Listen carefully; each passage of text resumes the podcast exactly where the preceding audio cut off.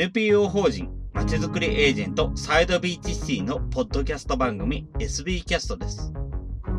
この番組は様々なステージで地域活動、コミュニティ活動をされている皆様の活動を紹介。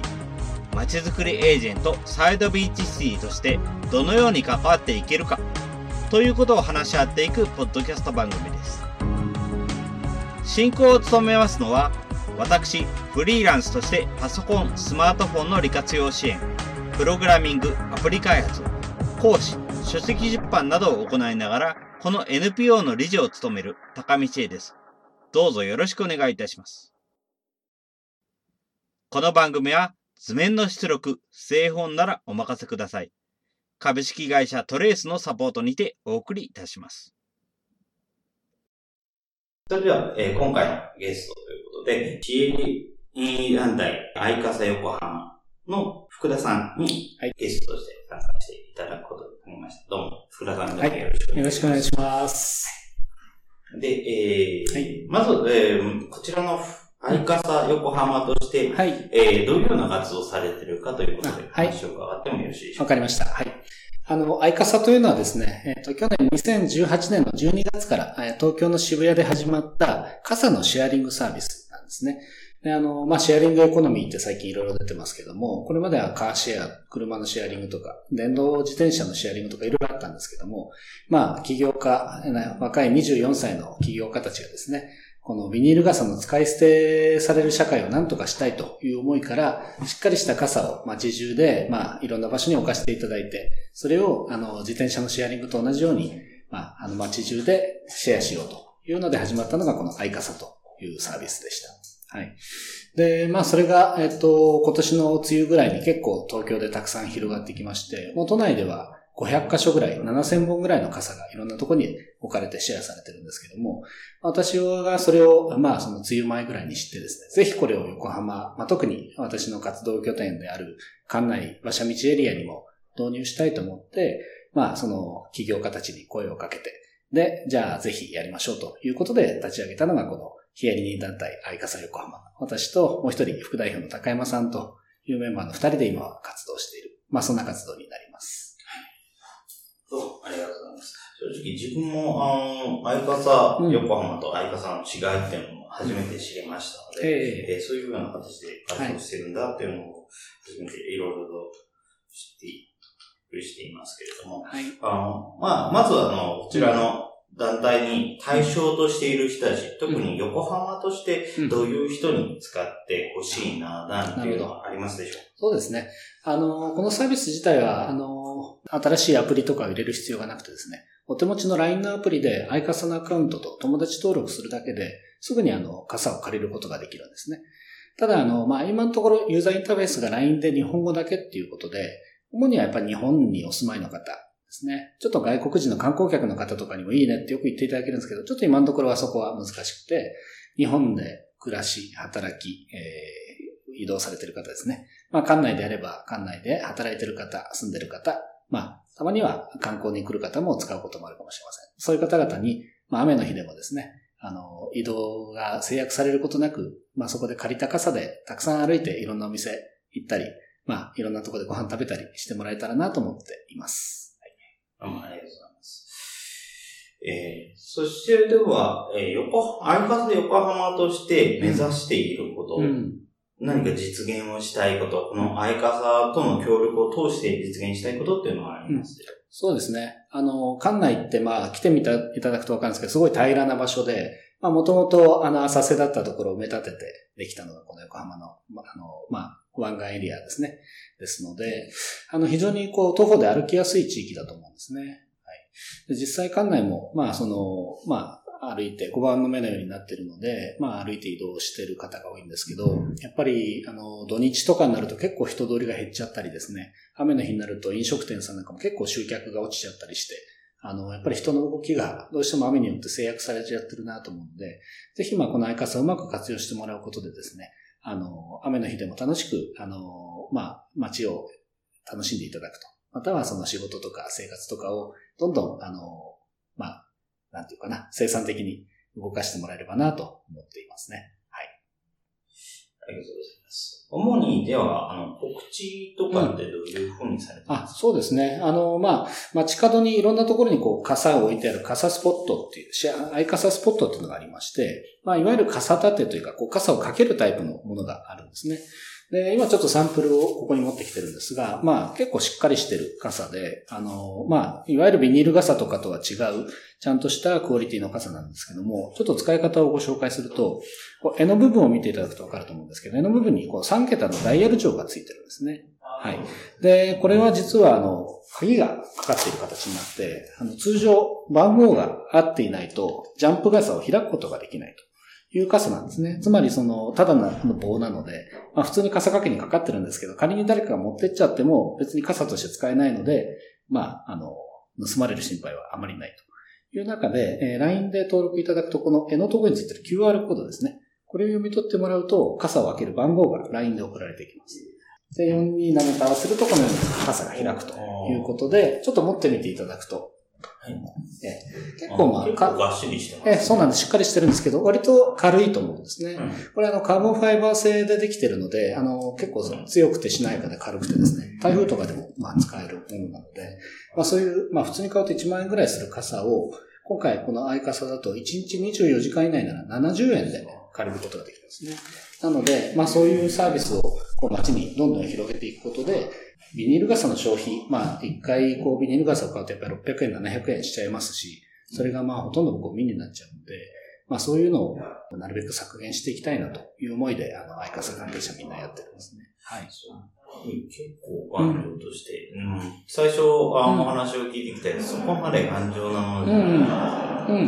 結構しっかりしてて、うん。全体的には本当にちょっと太めの襟、そうですね。えはい。ーまあ、全体的に結構ちょっと太めです。そうですね。しっかりしてますね。はい。あとは青いそうですね。このデザイン実は横浜専用なんですよね。そうはないんです。あの、エリアごとに別々のデザインをすることができて、例えば今上野エリアとかだと、あの、上野の観光協会さんが一緒にやっているので、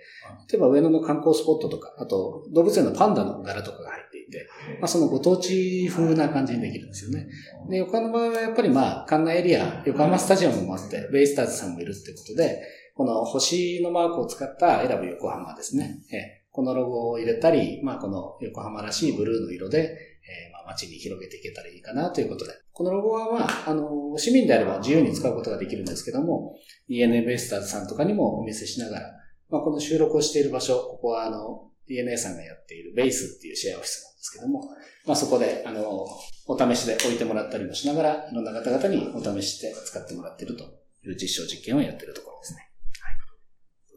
ありがとうございます。はい。えっと、では、あの、アイカサの、うんえー会社側のアイカサとはいつながりとして、どういうような形で、うん。あの、アイカサはまあ、その、若者たちが作ったスタートアップなので、まあ今東京とちょっと飛び地で福岡ではサービスをやってるんですけど、なかなかその一気に全国に展開できるほどの、まあ、パワーもないし、まあその、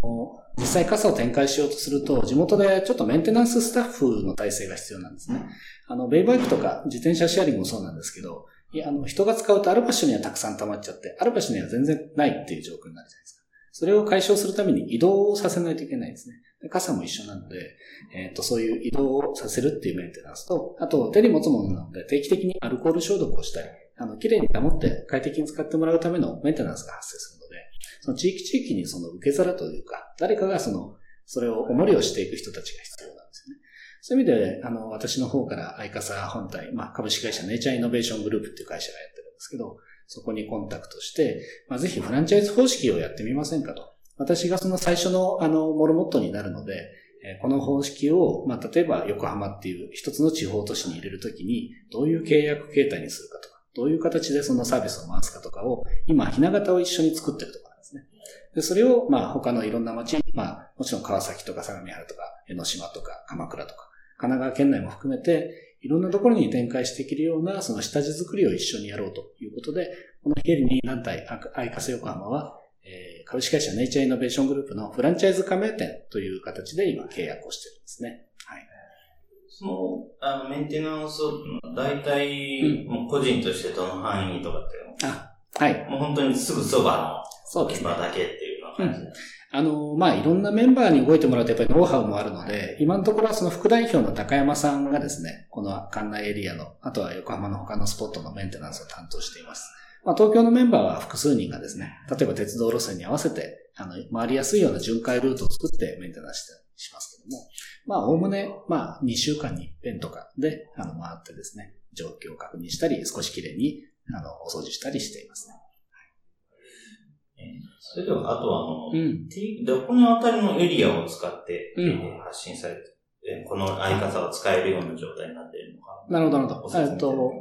えー、情報メディアとかですか？それとも、さ、提供、えー、提供範囲。範囲ですね。うん。あの、アイカサのサービス自体は全国共通のサービスなので、例えば横浜で借りた傘を、あの、東京都内で返しても全然構わないですね。うん。えー、そういう意味では、あの、エリアごと、そこは、あの、やっぱり、あの、境目がない方がいいなと思っていて、実はその、ドコモシェアサイクルさんがやっている赤い、あの、電動バイクは、そのエリア内でしか貸し借りができない。まあ、あれやっぱり移動がより複雑になると思うので、例えば東京都内でやっているサービスでも、区をまたいで返すことができないと思うんですね。それに対して我々のサービスはもう全国共通にしましょうということで、まあいろんなところのご当地傘が別のところに行って流通するのも楽しいよねということで、例えばこの横浜の青い傘が福岡に行って、福岡天神地区で返却されることもあり得るかなということは、あえて戻したりはしない。あ、しないです。はい。そこはもう、あの、流通してくれていいですよっていうことで、特にまあ、あの、生まれがどこだったかっていうだけで、それがそこの地域に留まらなきゃいけないってわけではないんですね。はい。うん、そうですね。では次にですけれども、はい、このアイ、アイカス横浜として、うん、あの、ですね、まあ、この SB キャストを含めて、サイドビーチって、まあ、基本的に IT 関連の、うん、IT を使った地域活動の解決、地域課題の解決っていうことで活動してますけれども、ねはい、こちら IT についてどのような関わり方をしていきたいなどございますでしょうか、うん、そうですね。はい。あの、実はこの、愛笠横浜の展開、まあ、館内馬車道日本通りでまず20カ所からスタートして、来年2020年の9月末までに、おおむね、まあ、100カ所ぐらい、傘を1000本ぐらいこの地域で共有できたらいいなと思ってるんですけども、実はその、アイカサを運営しているネイチャーイノベーショングループから、この傘をどこでいつ借りて、どこでいつ返したか、誰かっていう個人情報は取れないんですけども、その貸し借りの履歴情報をあのビッグデータで入手することができる約束になってるんですね。なので、そういう借りた返したっていうデータを分析すると多分街の特徴がいろいろ見えてきて、例えばその、まあ、や、横浜スタジアムで DNA ベイスターズの試合がある日とない日で、きっと傘を使った人の動きも変わるし、館内の場合さっき言ったように、平日と土日で結構人の動きが変わるので、またはその、えー、例えば、そうですね、春と秋と夏とでどう違うかとか、そういうそのビッグデータ解析を通じて、街の特徴をまず抽出して、それを今後、まあ、館内って今、横浜市役所の移転があったり、来年オリンピックの野球ソフトボールの会場になったりして、いろんな人の動きができるので、そういうその街の変化を捉えたり、まあ、それによって今度は街を活性化するための何かの施策みたいなものを抽出することができればいいなと思ってるので、サイドビーチシティさんにぜひちょっとご相談したいと思ってるのは、そういうそのビッグデータ解析とか、またはそこからのノウハウ抽出とかを、まあ、その中のエンジニアの方なのか、またはその関連している企業とか、大学とか、そういう方々に、あの、ご協力お願いして、そのデータの、ここにいるなり役なりのところをですね、ぜひ、あの、サポートいただけると嬉しいなと思っています。ということは、今回 SB キャストお話ということで参加いただきましたけれども、はい、その SB キャストで関わったのも、大体そのような形で。あ、そうですね。ぜひそういうパートナーの方、これを面白いと思ってくださる研究とか、あの、開発されてる方がいたらですね、ぜひ、まあちょっとサイドビッチシティさんに問い合わせていただくか、または、アイカサ横浜で検索していただくと、あの、Facebook ページだったり、ランディングページだったりがありますので、何かの方法でコンタクトいただければ、ぜひちょっとご相談できればなと思ってます。こちらの、まあ、ポッドキャストとしては、あやはりあブログの記事というような形にもなりますので、えー、あの、まあ、ショーノートと言われますけども、情報も掲載することができます。ああ、そうですか。ありがとうございます。アイカサ横浜のサイトとか、掲載していくという形でよろしいですか、ありがとうございます。お願いします。では、うん、今後、えー、こちらの活動は、えー、その他の、アイカサ横浜のサイト以外で、どういうところで活動の方、内容とかってあるとかってありますか？ね、ここそうですね。まあ、主に情報発信っていうのは今は、えっと、Facebook ページなんですけども、まあ、そうですね。あと一部、あの、副代表の高山が、あの、相笠横浜の名前が入ったツイッターアカウントを持っていて、まあ、そこでも活動状況の報告、シェアとかをしていますね。例えばこの間だと、馬車道発横浜アイドルのコニカロードさんっていうアイドルがいらっしゃるんですけど、そのメンバーの一人、まあ、港ゆきさんという方が、この、あの、相笠横浜のキャンペーンモデルさんにもなってくれているので、まあ、そのご縁とかもあって、彼女たちのあの6周年記念ライブを氷川丸の船の甲板の上でやったりしたんですね。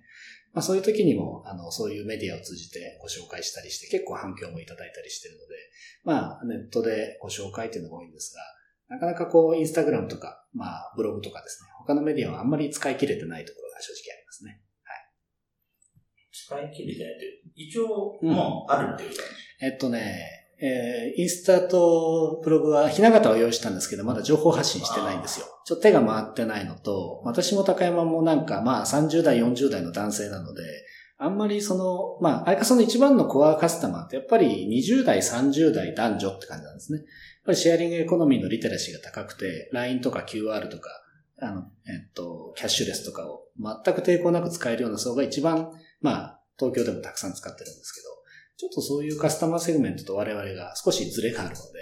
もしなんかその、アイカサの活動に興味を持っていただいて、そういう SNS、インスタ映えするような写真の情報発信とか、お手伝いしてもいいよって言ってくれる方がいたら本当に大関係で、あの、どんなお礼ができるかわかんないんですけど、とりあえずはこういう、まあ、シェアリングエコノミーの、まあ、ある意味のソーシャルビジネス的なものに、まあ、あの、体験していただけるというようなところは、はい、あると思います。ということは、今のところは二人で、うんそうですね、ほぼそうでやってます。まあもちろん、その相川さん本部に、まあ若手のメンバー含めて二十数名いますので、まあ適宜ヘルプはもらうんですけど、基本的に今横浜で、あの、メインでやってるのは我々二人だけですね。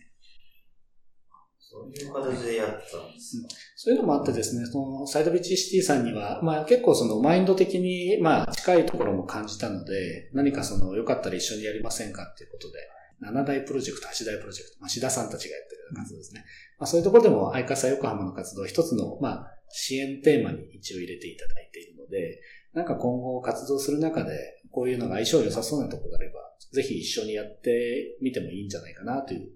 こともちょっとじゃあ具体的に、じゃあサイドビーチシティと、として何かこういうイベントをやっていきたいとか、うん、案点はそうですね。あの、サイドビーチシティさん、あの、SDGs の神奈川県の、なんていうか認証というかコラボレーションもされてると思うので、その SDGs のそのトークイベント、フェイスルックっていうイベントもされてますよね。まあそういうところにちょっとゲスト出演とかもあり得るのかなと思っていたり、まあこれもやっぱりその、まあビニール傘の削減とか、まあ資源の削減、まあ SDGs で言うと12番の作る責任、使う責任っていうのに、まあ結構、あの、ハマってるかなと思うので、そういうその SDGs 的なこれ系っていうのは一つあるかなと思いますし、あとまあ逆にいろんなイベントにこう呼んでいただけるんですね。今度はあの横浜ガジェット祭りとか、とこれのオンエアのタイミングで間に合うかどうかわかんないですけど、あと館内外オープンとかですね、そういうところにもちょっと傘の展示でもやったりするので、まあそういうイベントにもし、例えば説明員として一緒にちょっと相傘の T シャツ着てですね、一緒に説明していただくとか、面白がっていただけるようだったら、ぜひウェルカムですね。そうですね。ガジェット祭りの方では、ちょっとこちらのサイドビーチの方では、ちょっと出る予定がまあ、今のところないのかなという形になっちゃうんですけど、うん、まあ、例えば、あの、うちの団体の他にも周辺の団体で結構あの自分たちは出ますっていうような人たちもいますので。うん、あ、一応ね、うちはあの、うん、ガジェット祭りは実はエントリーさせてもらえていて。そうなんですよ。あの、そう。東京の方で、あの、京急電鉄さんが、あの、アイカソの活動の実証実験を品川でやってくれてるんですね。はい、で、京急さんのアクセラレータープログラムにもその、ネイチャーイノベーショングループとして参加してたので、で今回、京急の本社さんが、あの、仙岳寺からね、こっちの港未来に移ってきたじゃないですか。で、あそこが会場になってるので、実は、その10月の25、26の2日間は、そこで、あの、相方のブース一つ貸していただけることになって、ガジェット祭りは入ってるんですよ。はい。ただ、とかく、やっぱりいろんな説明をしたいんですけど、二人しかいないので、説明員が不足してますね。そういう時だけでもちょっとこう、パワーを貸していただけるとですね、非常にありがたいです。はい。そういう形でしたか。えーこっちの方としても、まあ、あの、確かに、ちょっと確かにそういうような話は、そういうのが聞いてはいたので、うんええ、ちょっとそちらの方でも何人かね、いろいろとやっていければなと思います。ありがとうございます。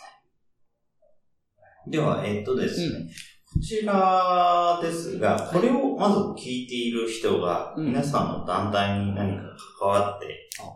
行きたいと思ったら、まずはどのようにすればよろしいですか、そうですね。まずはその、まあ、ブログに書いていただくアイカス横浜のコンタクト先にご連絡いただいて、まあ、メールでも何でもいいので、で、あの、最初は多分プロボノ的な関わり、まあ、プロボランティアですね。自分のスキルを使って何か応援いただけるプロボノ的にこう、ちょっと可能な範囲で手伝っていただいて、で、もしですね、例えばその方が川崎にお住まいの方で、川崎に何か遅延があってですね、川崎エリアにもアイカサを導入したいとまあ、例えば武蔵小杉でも、溝の口も川崎駅前もみたいな話があれば、我々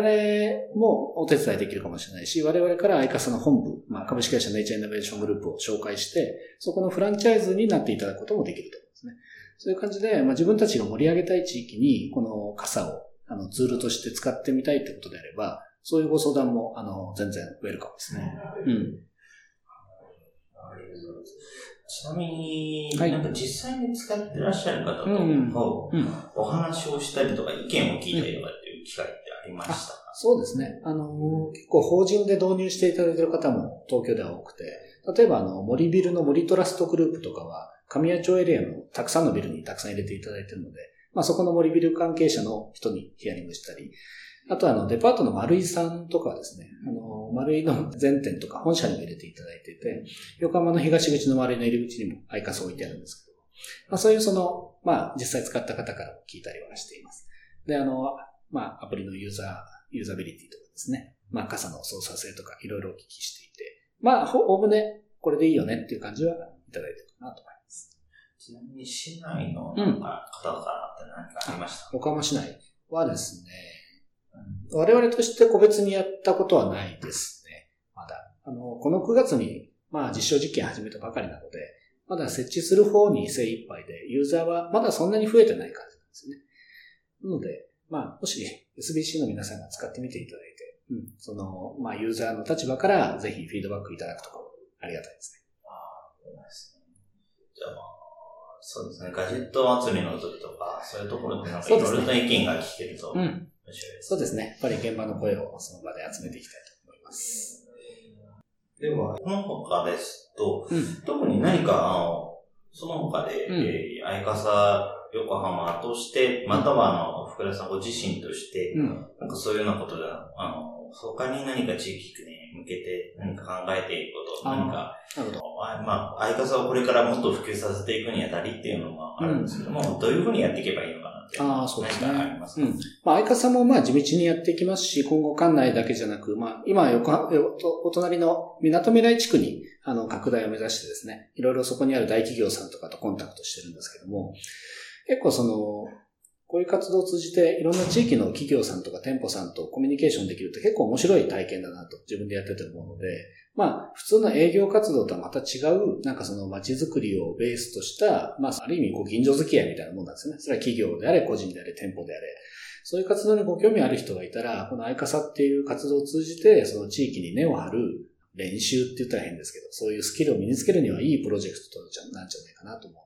そういうことができる人をどんどん増やしていくことで、まあ、街のこう、連携というか、中でのコミュニケーションをどんどん活性化していけるといいなと思っています。で、あの、相笠だけじゃなくて、やっぱ館内って今、横浜市とかもこう、イノベーションの街にしていきたいと。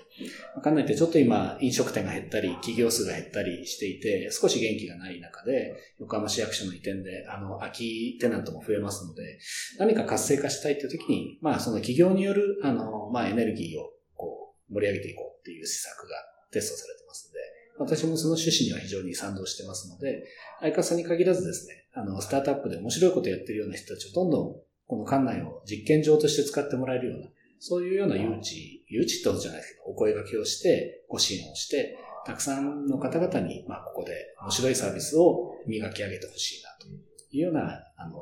まあ、希望を持って私としては活動していますね。はい。まあ、本当に、あの、そういうような場として、えー、館内でいろいろ活動している人が増えるっていうのは本当に面白いことだと思いますし、すね。うん、まあ、あの、結構今だと地域でいろいろやってて、まあ、Facebook でも興味のある方がいろいろ来ていらっしゃいますけど、えー、やっぱり、あの、それだけっていうところで収まってしまってるっていうところがあるので、いろんなスペースが出てきてくれると面白いなってね。そうですね。今度あの、10月31日にもですね、横浜市役所と横浜スタジアムの間ぐらいのところに、横浜市さんが作る新しいインキュベーション施設、よくぞボックスっていうのがオープンするんですね。あの、ちょっと放送日、あのもう聞いた人は過去日付かもしれないですけど、2019年の秋にオープンするんで、そうなんですね。で、そこで一応3年間、2年半かな。あの、期限付きプロジェクトですけど、まあそのインキュベーション施設として、まあ、そこにいろんなその企業を目指す人たちを呼んで、まあいろんなイベントとかもやって、で、まあその交流人口をどんどん増やしていって、企業の、まあスキルを教えつつ、まあメンターとかもつけてはそれを実際に事業にしていくというようなのを結構頑張ってやろうとしてるので、まあそういう場にもぜひどんどん参加していただいてですね、あの、企業家とかとのつながりを作ると、もしかすると、まあ、新しい仕事を見つけたり、企業ってこんな感じなんだなっていうのを体験してみたりすることも、あの、ハードルが下がるかなと。ぜひ、あの、そういう場に出てきてみていただくといいかなと。ちなみになんですけれども、はい、まあ、あの、今はちょっと人数的にも難しいのかなと思うんですけども、うん、将来的に横浜市内の別の館内以外のエリアになんか展開していきたいっていうのがあると思うんですけど、うん、そうですね。そうすると、まず第一はどこから始めていきたいとそうですね。やっぱりあの、傘ってこう、あんまりこう離れちゃうとネットワークとして機能しづらいので、やっぱりその、こう、あの、ある場所で借りてある場所で返せるっていうのが、割と密接にこう、接近してる方が、利用が活発なんですね。そういう意味でネットワーク効果を出すためには、まず館内でスタートして、まあ、その両脇ですね。まあ、つまり、まあ、えっ、ー、と、元町中華街とか山下町ですね。それから反対側で言うと、港、桜木町、港未来、まあ、横浜駅。で、まあ、線路をまたいだ、やっぱり伊勢崎町とか関外エリアですね。まあ、そういうように、あの、まあ、その関内駅を中心に、放射線上にサービスが広がっていけると、まあ、その皆さんが、その平らなエリアをですね、たくさんまあ歩いて、雨の日でも、じゃあちょっとイベントに行ってみようかとか、ちょっと今日今夜はなんか肉でも食いに行ってみようかというような活性度が上がると街も少し元気になるんじゃないかなと思ってますね。ですね。なんか本当に、あのそういうようなところで徐々に広がっていくといいなと思います、ね。そういう意味でもですね、今ちょっと食い込めていないのが鉄道事業者さんの駅なんですね。はい。東京はやっぱりですね、JR さんが上野でやってたり、さっき言った京急さんが品川でやってたり、で最近だとすごくこう、ホットなトピックがですね、西武新宿線がですね、あの、新宿から川越かなまでの全線全駅にアイカサスポットを置いてくださったんですね。そうするとやっぱりその沿線に全部あると、やっぱりそこで借りようって人も増えて、でそこからまあ家に帰ったり、まあその近郊のところで返却したりっていうのはすごい利用が増えてるので、鉄道駅に置いていただけるっていうのがやっぱりこの傘は一番メリットが高い。そうですね。そうですね。うん、そのためにも、まあ、あの、まあ、実際に今 JR 東日本さんも上野でやっていながら、まあ、今後いろんなところに展開はご検討されてると思うんですが、まあ、館内とか桜木町とかですね、まあ、石川町の駅とか、またはその、横浜高速鉄道さん、港未来線ですね。横浜から、まあ、新高島、えー、港未来、馬車道、日本踊り、よく元町中華街という各駅にも使用いていただいたり、あとはまあ、えー、この市営地下鉄さんですね。ブルーラインの駅もあるので、そういった方々が、まあ、このサービスの有効性を、あの、いいと言っていただけて、駅に置いてくださると、皆さんにとっては非常に便利な傘シェアサービスになるかなと思いますね。駅にある、駅の中にあるっていうのが、実で分かるとすごく、そうなんです。はい。そういう意味では上野駅とか御徒町駅は本当に改札前に一番いいところに置いてあるので、すごい利用も多くてですね、非常に実際それで、あの、上野美術館に行くときとか、動物園に行くときとか、皆さん便利に使ってるので、本当に街にとってもそのシャワー効果っていうかですね、あの、影響が出ている、まあ、プラスの影響が出ているので、そういう地域振興っていう意味でもぜひ、まあ、まずは、ね、一線の駅、ぜひ置いていただけると嬉しいですね。改札の前にあるっていうのはすごくわかりやすくていいですもんね。そうですね。はい。まあ、あの、電車の中に濡れた傘を持ち込むと結構いろいろトラブルとかストレスになるじゃないですか、ね。誰かにぶつかったとか、忘れちゃったとかですね。なので、傘はもう駅で返却して、電車の中ではもう手ぶらで乗っていただいて、でまた降りた駅で借りて、まあ家までとか目的地まで行くっていうのが、まあ一番理想なので、はい。そういう意味ではもう、鉄道の駅には。そうですね。うん特にやっぱりそういうデータとしてっていう点でも、やっぱり、駅にあるっていうのはすごく強いですね。そうですね。あとはやっぱり商業施設とかですね。その商業施設に来る人、または回遊する人にとって、プラスになるような、まあ、あの、雨に濡れない体験っていうのをご提供したいし、なるべくビニール傘をそういう時に買わないでもらえるような状態にしていければなと思っていますね。ちなみに団体として、うんはい、あの、これからどういうような人に来てほしいな、どういうような人と一緒にやりたいなっていうのは何かありますか、うん、そうですね。やっぱりその、今のこの、まあ、えっと、プラスチックによる海洋汚染とか、またはその CO2 の問題による気候変動とかですね。そういうのが、あの、すごい、やっぱり、あの、皆さん、この台風の後とか感じると思うんですよね。で、我々にできることってそんなにないんですけど、何もやらなければ全然変わらないので、何か一つアクションを取るときに、傘のシェアリングを少し広めるっていうのが、もしかしたら、地球の未来に少し貢献できるかもしれないので、ほんの小さな一歩ですけど、そういうのに自分も関わってみたいって方ならもう、どんな人でも大歓迎ですね。あのその方なりにできることをぜひご自身の才能を発揮して、やる気を、あの、この、まあ、未来に向かって発揮していただければなと思います。はい。では、えー、次、最後という形にはなりますけれども、はい、この活動を通して、うん、倉さん自身が、うん、まあ、まあ、相傘というところ、事業に関わるにあたって、うん、何かこれを伝えたい、何かキーワードというのりますでしょうか？なるほど。そうですね。まあ、いろいろありますが、まあ、今言うならですね、やっぱりその、あの、働き方も暮らし方もちょっとこう、やっぱ、平成の時代と令和の時代とちょっと変わってると思うんですね。私もその平成の時代は長く東京に通うサラリーマンをやっていて、まあ割と大きな企業で働かせてもらっていろんな経験できたんですけど、今ってもっとその横浜都民みたいな感じじゃなくですね、まあ、自分の住んでいる、または縁のある地元と何かあの、関わりを持ってですね、そこで自分の能力とかアイデンティティとかを、その、活かしていく。で、さらに理想的にはそれが何らかの収入になって、まあ、一個一個の仕事の収入は小さいかもしれないけども、それを、まあ、マルティプルにですね、副業的にやっていくことで、まあ、なりわいとして生活していくっていうような、まあ、そういうこう、ローカルエコノミーというか、スキルシェアリングというか、そういう社会が、まあちょっと平成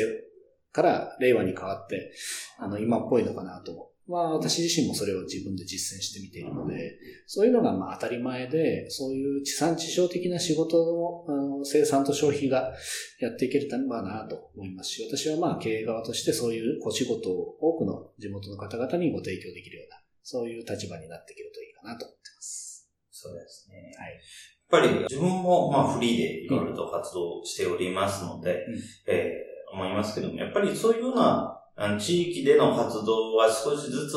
あの、経済を回していくっていうのはすごく大事になると思いますし、ね、特に地域の活動をされてる方ですと、どうしても、あの、お金がないからこれこれができない。うん、でも、まあ、あの、それが、これこれができないっていうのは、あの、直接活動の内容に、内容ないし、質にかかってきちゃう。うん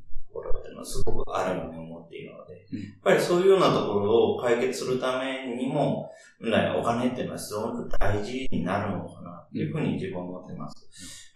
うん、えー、そういうような地域経済が回るように、地域の少しずつ仕事があるっていうような感じになるといいのかなと思います。そうですね。はいまあ、特にあの今だと本当に仕事としての副業の仕組みというよりは、自分自身の個人個人の立ち振る舞いの方が、課題にはなってくると思います、ね、そうですね。やっぱりそこのための例もこういうふうにすれば良いっていうような例もなんかいろいろと見つけていければ面白いですね。うん、まあやっぱりあの、能動的になることだと思いますね。あの、今までは従順に待っていることが日本人の美徳だと、あの、思われたかもしれないですけど、やっぱりちょっと時代は変わっているので、ぜひほんの少しのアクションでいいので、まあ例えばネット上の PTX とかのサイト、イベント情報サイトを見てですね、ちょっと自分に新しい学びがあったり、新しい出会いがありそうなイベントの参加チケットをちょっと1000円ぐらいで買ってみて、まあ、お金を払ってそういう場に参加して、新しい出会いとか気づきとかネットワークをあの築いていくってすごい大きな一歩だと思うので、そのほんの一歩を歩めるか歩めないかで、そのあなたの人生が変わるよっていう時代だと思うので、ぜひそういうプロアクティブな動きをしてみてください。はい。そうですね。はい。はい、他に何か大丈夫でしょう大丈夫です。はい。はい。傘使ってみてください。皆さんぜひ。はい。はい。ありがとうございます。はい。それでは、えー、今回は、非営利任意団体愛笠横浜の代表福田さんのお話で、えー、ございいました。はい。どうもありがとうございました。ありがとうございました。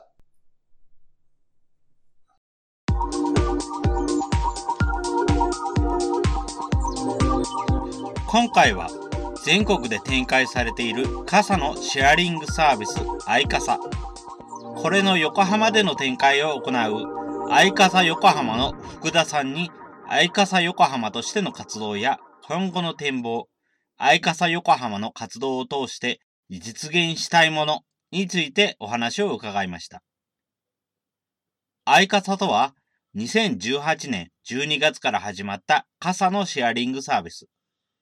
LINE だけで簡単に手続きができ、気軽に借りられるというのが特徴です。このような傘をシェアリングすることで、ビニール傘の削減を目指したい。この愛傘の取り組みに共感し、横浜は館内での展開をサポートしているのが愛傘横浜。愛傘横浜は、